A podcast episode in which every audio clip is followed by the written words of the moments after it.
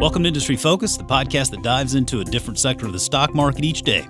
It's Monday, August 5th. I'm your host, Jason Moser, and on today's show, we'll take a look at Square's most recent quarter and the market's reaction or overreaction, baby.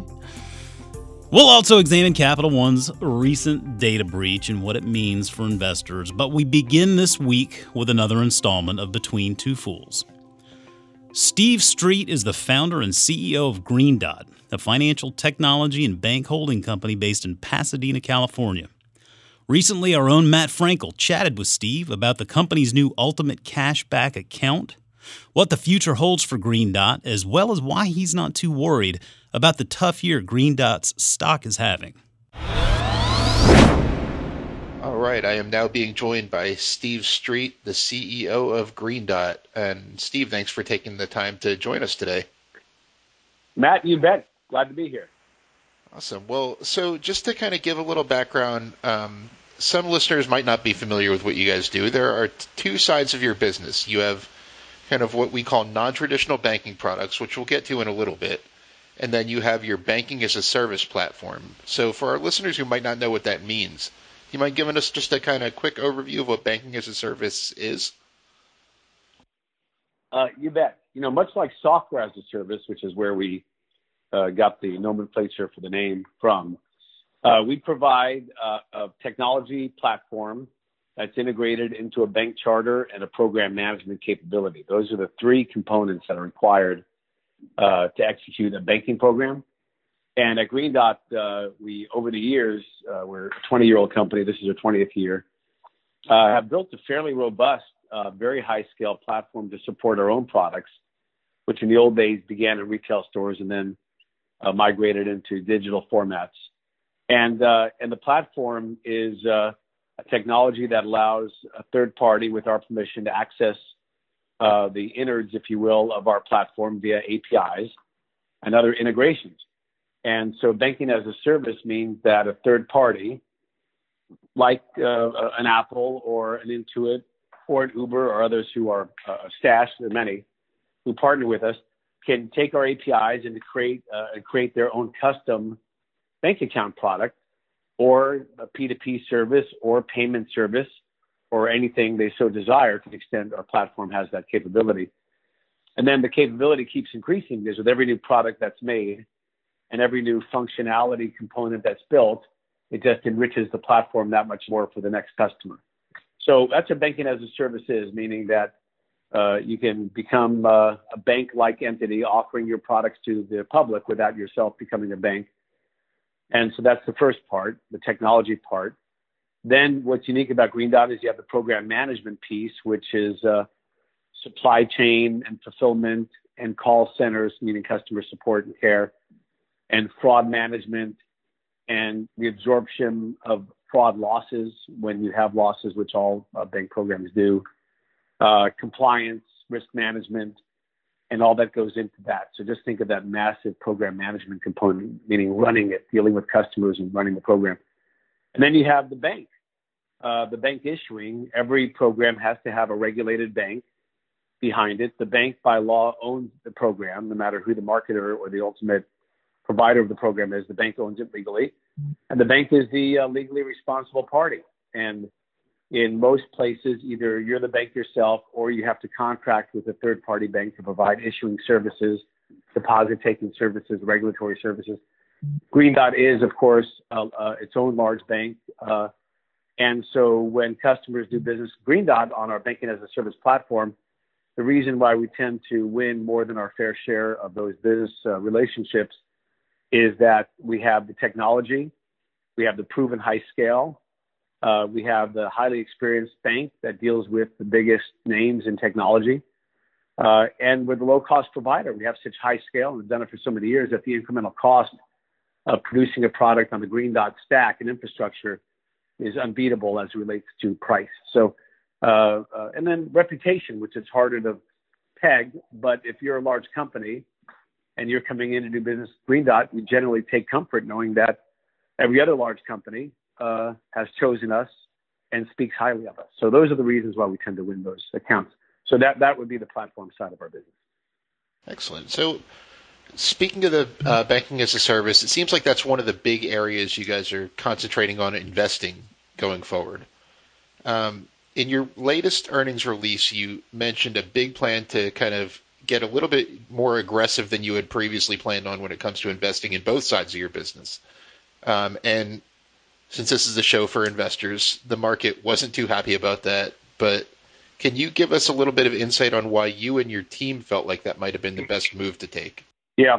Well, you know, listen, as investors, and, and we all wear different hats in different parts of our lives. Uh, if I'm the investor and I'm wearing the investor hat, uh, depending on the kind of fund I have. I'm very focused on today or maybe today plus 90 days. And there's nothing wrong with that. I understand that and I respect that. And investors have a very, very difficult job in choosing who's going to be a winner both today and tomorrow. And it's never certain, and you're always going to have winners and losers.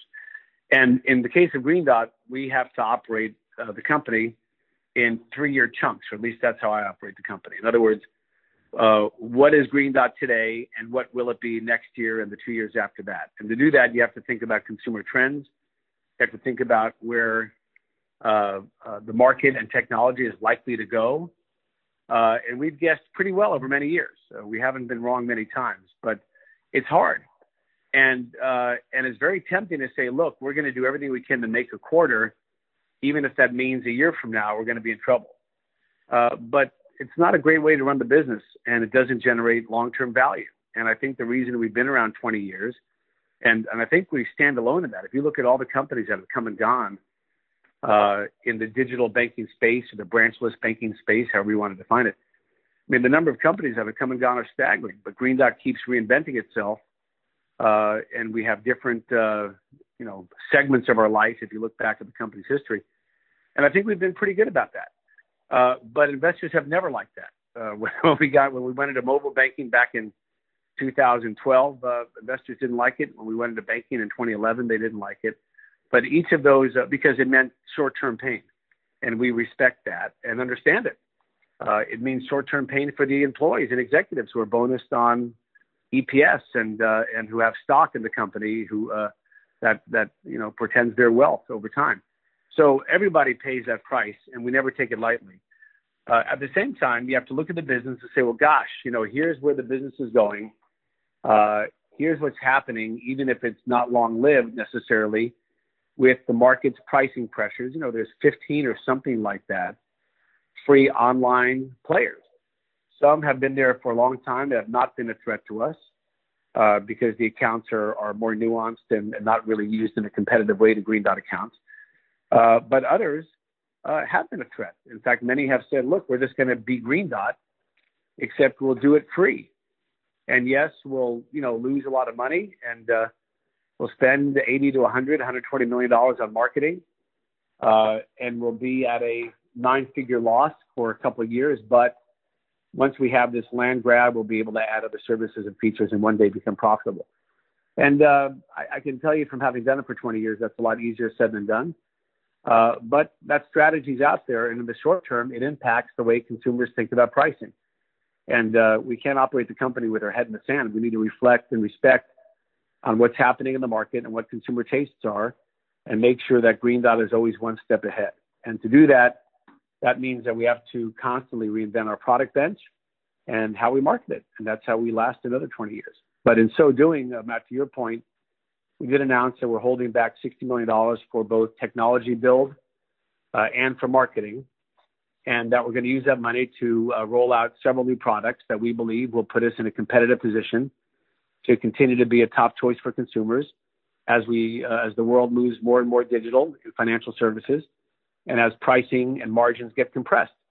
And uh, we we have to always reinvent our business model, and we can never be afraid to uh, chew off our own arm on the short term if it means having a stronger body down the road. And we've done that for years and, and continue to do that. But yeah, investors, uh, you know, understandably uh, had to re-rate the stock based on our pulling $60 million of EBITDA, and that means EPS, uh, generally off the table, and uh, or tax-adjusted EPS off the table. So I, I think they understand that. I think many of them were supportive as to why we were doing it, and why we have a lot of long uh, holding funds in the stock. Uh, but that doesn't mean you're not going to have that short-term pain and the, and the stock price reflected that. It definitely makes sense. And you you mentioned some new products, so let's get to the the big news of the day. Um, so you guys are you just announced a new type of bank account. It's essentially a type of a combination of a bank account and a, a high reward debit card product. So yeah. for, first, before we really get deep into the details, could you share some of the key features of that product that sets it apart from the competition? Yeah, and this this product is classic uh, Green Dot.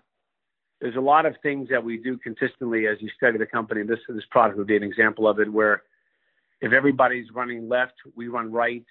If everybody's running right, we run left, and uh, and we try to always start our day from what would the customer think. And this product is uh, an example of that the strategy. It's called uh, the Unlimited Cashback Bank Account from Green Dot Bank. And uh, and what it is is it's an account that comes with a Visa debit card, like any bank account would, and uh, it has uh, the richest cashback rewards we believe in in America of any card today, and in the history of debit cards. Period. Uh, people today are accustomed to rewards on credit cards, credit cards, and if you have a FICO score of 700 or better, uh, depending on the product you're applying for, and you don't mind paying some fairly significant annual fees when you look at the cost of American Express Black cards or the Chase um, Sapphire card or others, these cards are not free. They're they're they're expensive, but consumers look at that and say, well, I'm going to get benefits that overcome the expense, and it's well worth it. And they apply for the cards, and most people will be rejected, and some will be accepted, and that's the credit card business. Uh, when you have that credit card, you run the fear of going into debt, and uh, credit cards, as you know, are not always in favor, especially with millennials, uh, for good reasons.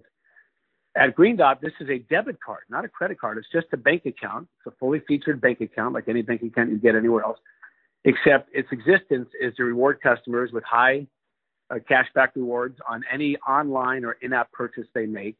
We're paying 3% cash back on that. And it's called a cashback bonus. It goes into your cashback bonus uh, uh, uh, balance that you can see in the app. And every time you make a purchase at any online merchant or an in-app merchant, by the way, uh, in-app would be Uber or Lyft or Grubhub or Instacart or uh, trying to think what else you you know pay for in an app, uh, a video game you're downloading, uh, iTunes, whatever it might be. You know, think about things you purchase using your app. And then uh, online would be uh, any internet merchant, Amazon.com, Walmart.com, eBay, you know, anybody, right? Ulta.com. Any any internet merchant would be an online merchant.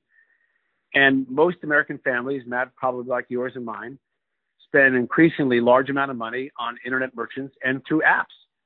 Uh, it's a rare day in millennial America that dinner isn't being delivered to the house by Grubhub or DoorDash or Uber Eats or somebody like that, right? Uh, just think of all the ways today that we use apps, paying your Netflix uh, bill, whatever it might be. Uh, these are all remote purchases. And so on all those purchases, you're getting 3% cash back uh, put into your bonus. And it's like a forced savings account. And then every year you get that money out, you can do whatever you want with it. But we designed it that way because uh, not only does it encourage usage of the card, of course, and the account and make it more valuable, but it's a forced savings account. And we came up with the idea because we saw in the research tremendous concern from people in their 30s about the future and their ability to save. Uh, the Federal Reserve recently came up with a study, and, and we can provide you with the data, and many others have as well, not just the Fed, that the average uh, family doesn't even have $400 in cash saved up, not even $400. So something like a flat tire or a copayment at the doctor's office can turn into a family threatening event. And uh, that's a real problem. Uh, uh half the country doesn't have $400 saved up.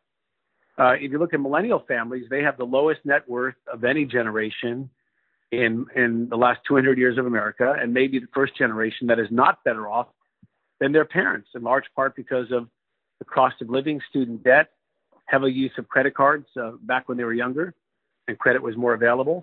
And so the result is is that you have low net worth and a real fear that if you're 35, you're thinking, oh my God, how am I ever going to save up money just to cover uh, any kind of expense, let alone the bigger issues of retirement and, and long-term prosperity. And that's what gave us the idea for the account. Like, can we uh, create a checking account, a bank account that offers a very big number on cash back on the kinds of places we shop every day and make sure you don't blow it. So it's going to be there for you every year. You can see it grow, but you can't spend it until the end of the year.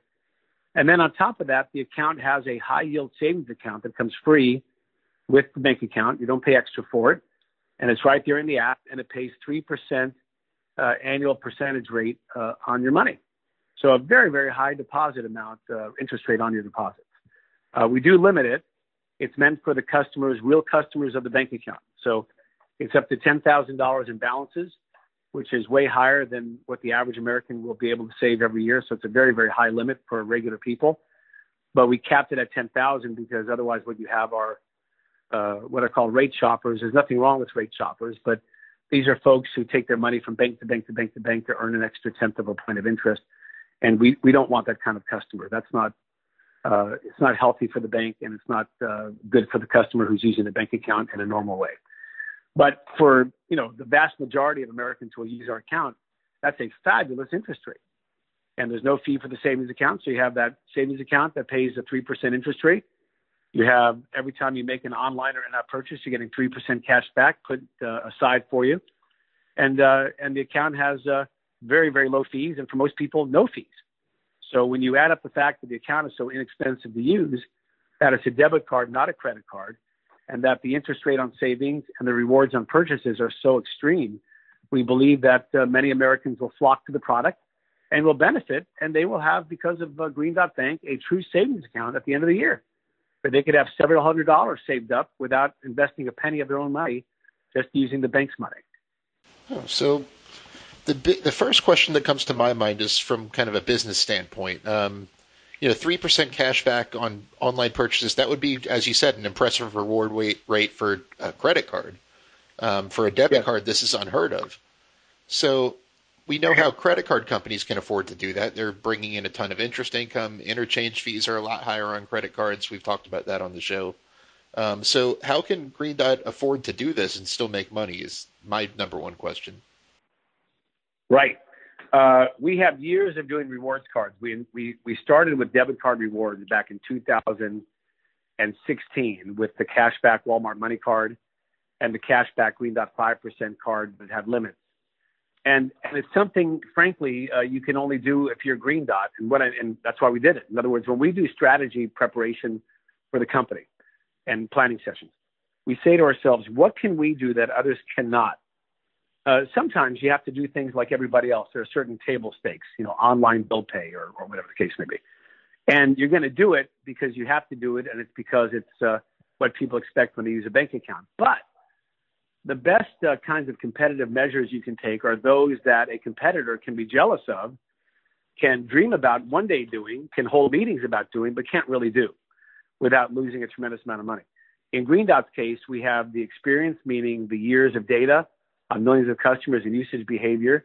We have the scale where the cost of producing these uh, accounts for Green Dot are fractional to what it would be for a bank branch, and even more fractional to what it would be to a startup, uh, an internet neobank startup, because uh, we have 50 million customers in the company and processing and platforms that can handle that and do that. So the incremental cost of a new account on Green Dot is pennies relative to what an incremental cost would be for a different kind of a company. So we're using our branchless infrastructure, our years of being in business, and uh, on our high, a high scale to offer a product that has extreme value to the customer that uh, few could match even if they wanted to. Uh, but at the same time, for us, we can make a profit. And uh, of course, the amount of profit we make will depend on the ultimate usage and, and all that uh, kind of stuff. And because it's competitive data, I can't go into a lot of that. But to your point, it is a very, very rich offer. And it is an offer we expect a lot of customers will not only want to take advantage of, but their lives will be benefited from it. And we believe we can offer that extreme value at a, uh, a price where we can make a very good margin. So you also said in addition to 3% cash back, it pays 3% interest on money in the account. Um, is that fixed or will that change over time? Um, so in other words, if the Fed lowers interest rates a few times over the next year, Will that drop, or would it still be three percent?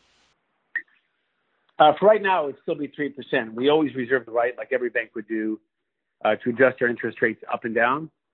But uh, the three percent is being paid for as a retention tool. It's a marketing cost to us. Uh, it's designed to keep people using the account. You know, you, every day you have uh, some new startup uh, spending other people's money liberally to try to get a person to switch a bank account. But the people who are in search of these free bank accounts, uh, you know, free is as free does. And there's no switching costs. They don't always have, with great respect, the best uh, security or know your customer procedures because they're in a land grab. And so they, uh, not anyone in particular, I'm not saying that, but our experience has been that they tend to look the other way on issues of CIP. And, uh, and their, jo- their goal is to get as many accounts as they can. But those, those customers churn in and out, in and out, in and out. I don't want that customer. That customer is not helpful to me.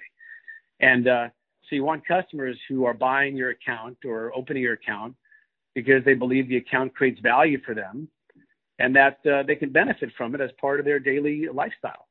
And so uh, we're using the savings account and the cash back and all the cool things about the account to say to our customer, look, this, this account is the best value, uh, but there are reasons to keep it. And if you leave after three months, uh, you know, you're going to lose all these great benefits. So, so right now we don't have plans to lower the interest rate. It's a fee that we think we can sustain given the way the account's built. Uh, but of course, we'll revisit that over time. Okay. Um, so it sounds like, like just looking at those numbers you said, the product sounds like it could be a big hit, especially like especially among millennials, as you said. Which, I mean, I, I consider myself an older millennial. I think I made the cutoff by a few months. Um, but no, this is definitely an account that I would be interested in. So, but it seems like educating the consumer on this would be a big obstacle, just because Green Dot's not known for its you know a product like this. This is kind of revolutionary. So, is this one of the big marketing expenses you were referring to? Um, kind of educating the consumer and things like that. It's not. Uh, oh, you mean in, in, in, advertising? Yeah, the the advertising campaign would be part of that $60 million that I mentioned, parts for technology build on BaaS. Uh, yes, the, rewards are, are self um, funding based on the account usage and how we believe the accounts will uh, be used and adopted. Uh, but the cost of marketing is absolutely a big reason why we reserve the money because you have to get the word out. And the good news is we think it's a very compelling offer, and and we have great distribution and great assets that we can bring to bear. Uh, and so uh, we think we can make a go of it. And of course, the product, uh, as you're hearing this interview, just launched. And uh, time will tell. But we feel very good about the product, the effort, the quality of it. The app is amazing. Uh, uh, the rewards engine, which was highly complicated to build, is very, very accurate. and and all the notifications that the customer gets are really cool and keeps you up to date. Every time you make a transaction, you get a push notification that says hey, you just spent uh, whatever it is, you know, $48 at walmart.com and, and got your 3% uh, bonus of X dollars. I wish my math was good enough to tell you what that is. And, uh, and that's been added to your account. And, and, it's, and you keep track of it as you go. So that constant uh, instant gratification and that sense that you're doing something good for you and your family as you do the things you normally do, we think is a very addictive and fun component of using the account. And uh, the slogan for the account is spend like normal, save up like crazy. Spend like normal, save up like crazy. And, and that's the whole mindset behind the account. Well, I am definitely excited to see how the, the rollout goes and how it catches on. Um, we won't keep you too much longer, but this we end. A lot of our readers are avid, or a lot of our listeners are avid readers. Um, so I always ask my guests to um, mention the the best book they read recently. It's completely fine if you don't have one in mind, but I figured I would ask just because it's something we like to mention. So I'd like to tell you that I read a lot of books, and when I was younger, I did. Uh, I don't have the time for it, unfortunately, but I do uh, read a lot of Apple News, and I do uh, uh, uh read a lot about uh, the industry and about business, and I'm a heavy consumer of CNBC. But but I must admit that I haven't read a book that that's worthy of me bragging about. Well, it's it's certainly understandable given given what you do. So appreciate that insight.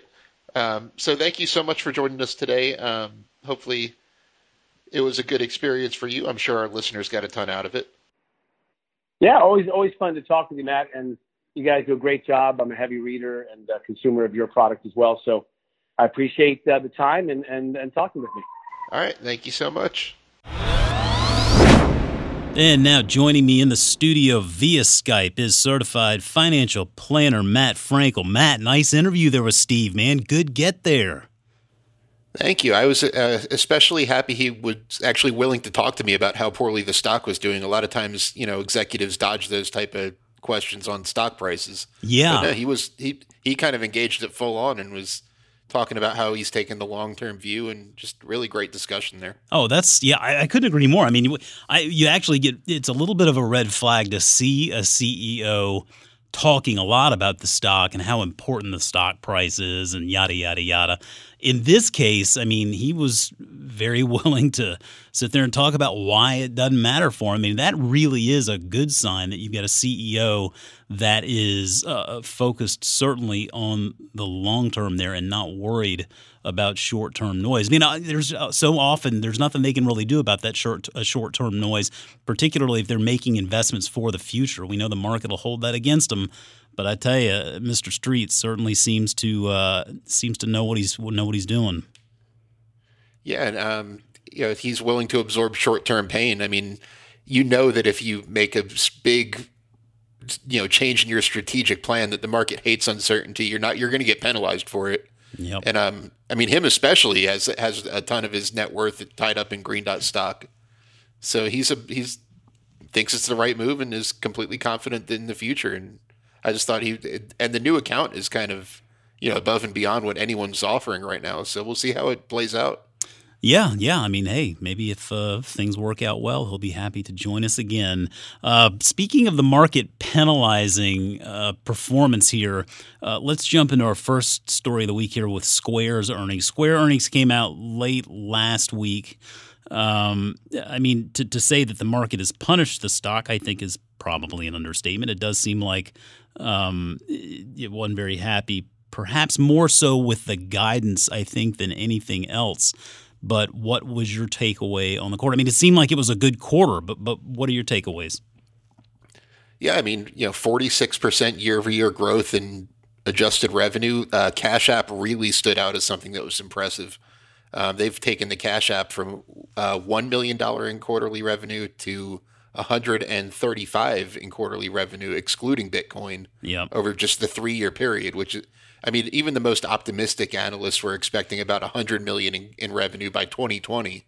So Square's Cash App has, you know, de- like destroyed expectations. Um, the big thing that I think is really throwing a wrench in the market is the the surprise that Square is getting rid of caviar. Yeah. Um, Caviar is a, you know it's a successful food service platform, um, and there's a good case to be made for and against why they might have done that. Um, people who are critical of the deal say you know you're getting out of a rapidly growing market. They sold it for 410 million dollars, which sounds impressive given that they bought it for 90 million. But remember, they bought it for 90 million dollars in stock, which at the current price is actually worth a lot more than 410 million dollars. yeah. So you can say that they're selling at a loss, and you can make that case.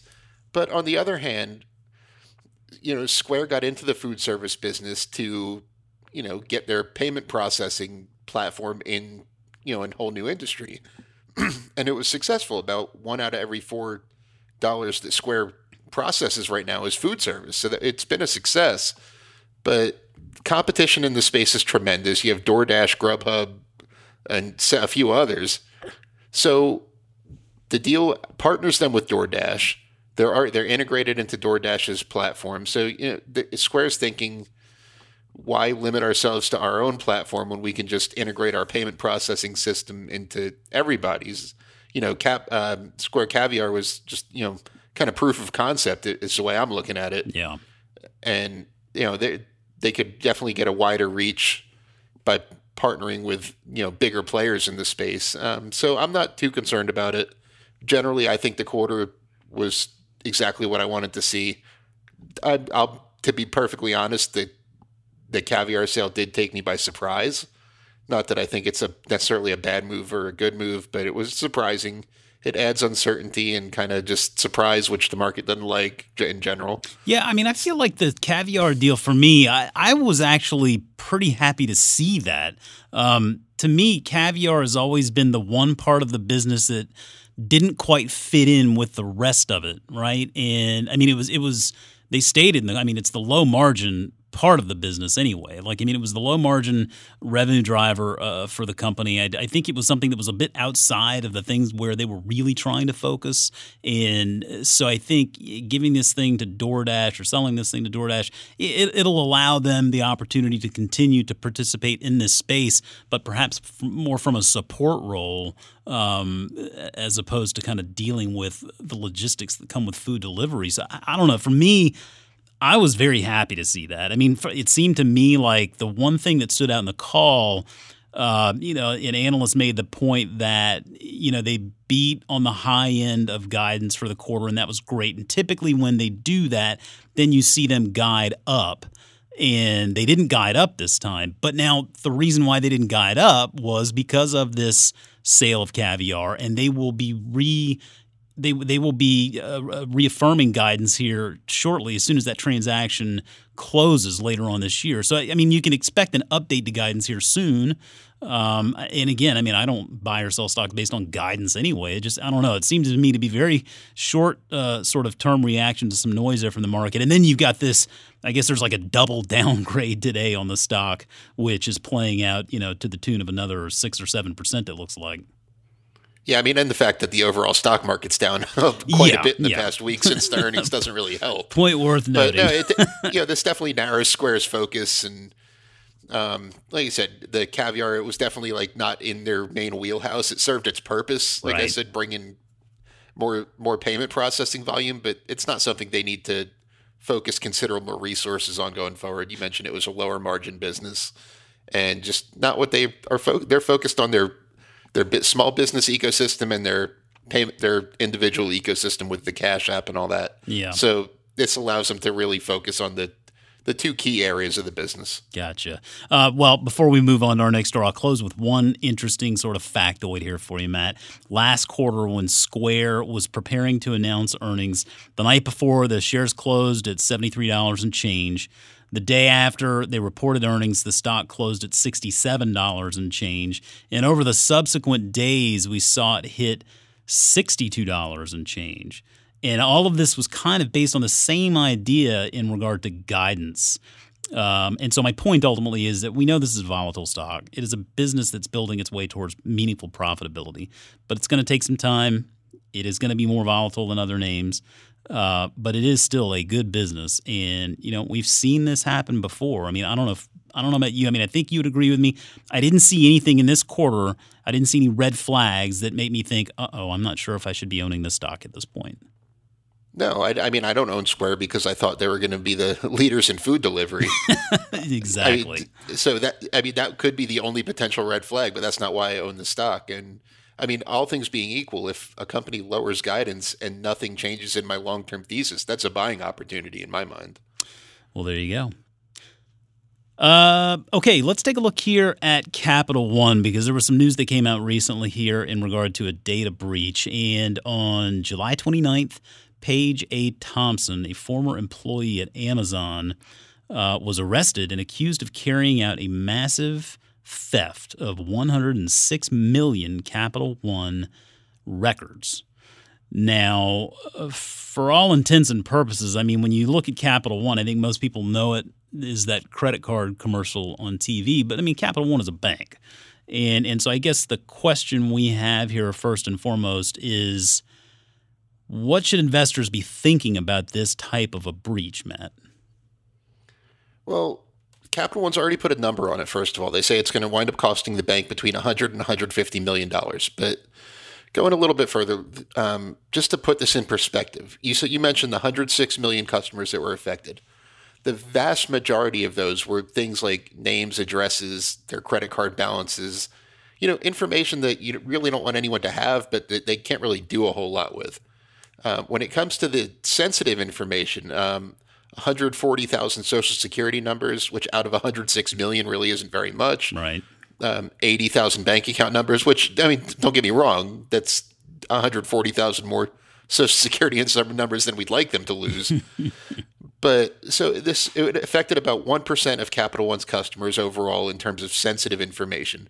And just to kind of put that in perspective, a couple of the other high profile data breaches over the years. In 2013, the, the infamous Target data breach. I mean, my mother had her identity stolen after the Target data breach. Yeah. So that was 41 million customers whose credit card account numbers were compromised. Um, the next year, 2014, Home Depot, um, 56 million credit card accounts are compromised, and that's a, a great great example of how over the long term this really doesn't affect investors that much. If you look at a, a chart of Home Depot stock over the past five years, you you would never know that there was a massive data breach. Well, they, heck, I mean, look at look at well. Equifax's stock chart. I mean, like after all was said and done with there, and I mean that was the shot heard around the world basically. And I mean, Equifax is still alive and kicking, which kind of made me wonder if this is even should this this is just a blip on the radar. I would imagine. Right, Equifax was 143 million Social Security numbers. Yeah, so that was a a big deal. Um, you know, credit card numbers for a bunch of people and you know, like I said, the Capital One breach, it was mostly harmless. I don't want to say harmless, but mostly, you know, non-sensitive information. It's really tough to steal someone's identity if you know their credit limit, for example. Yeah. So just about 1% of their clientele was affected in a way that could meaningfully affect their identity. Capital One knows who those people are, so they're alerting everybody whose social security number was stolen or bank account number, or um, in Canada, what's it called? It's a, it, their their equivalent of social security number. I can't remember the name off the top of my head, but a million of those were stolen. That was actually the biggest part of sensitive information. So those people are all being notified. About one percent of the total customer base. So from a long term investor's perspective, I'm not terribly worried about it. Capital One is a pretty big company.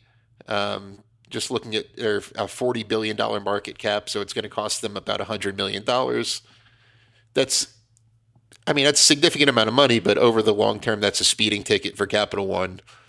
So I'm not too concerned over the long term. I'd be more concerned about what happens to their credit card business during a recession.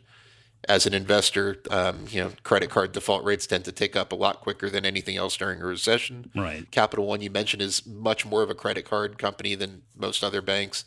I mean, I everyone knows their commercials with you know Samuel L. Jackson. What's in your wallet? Oh yeah.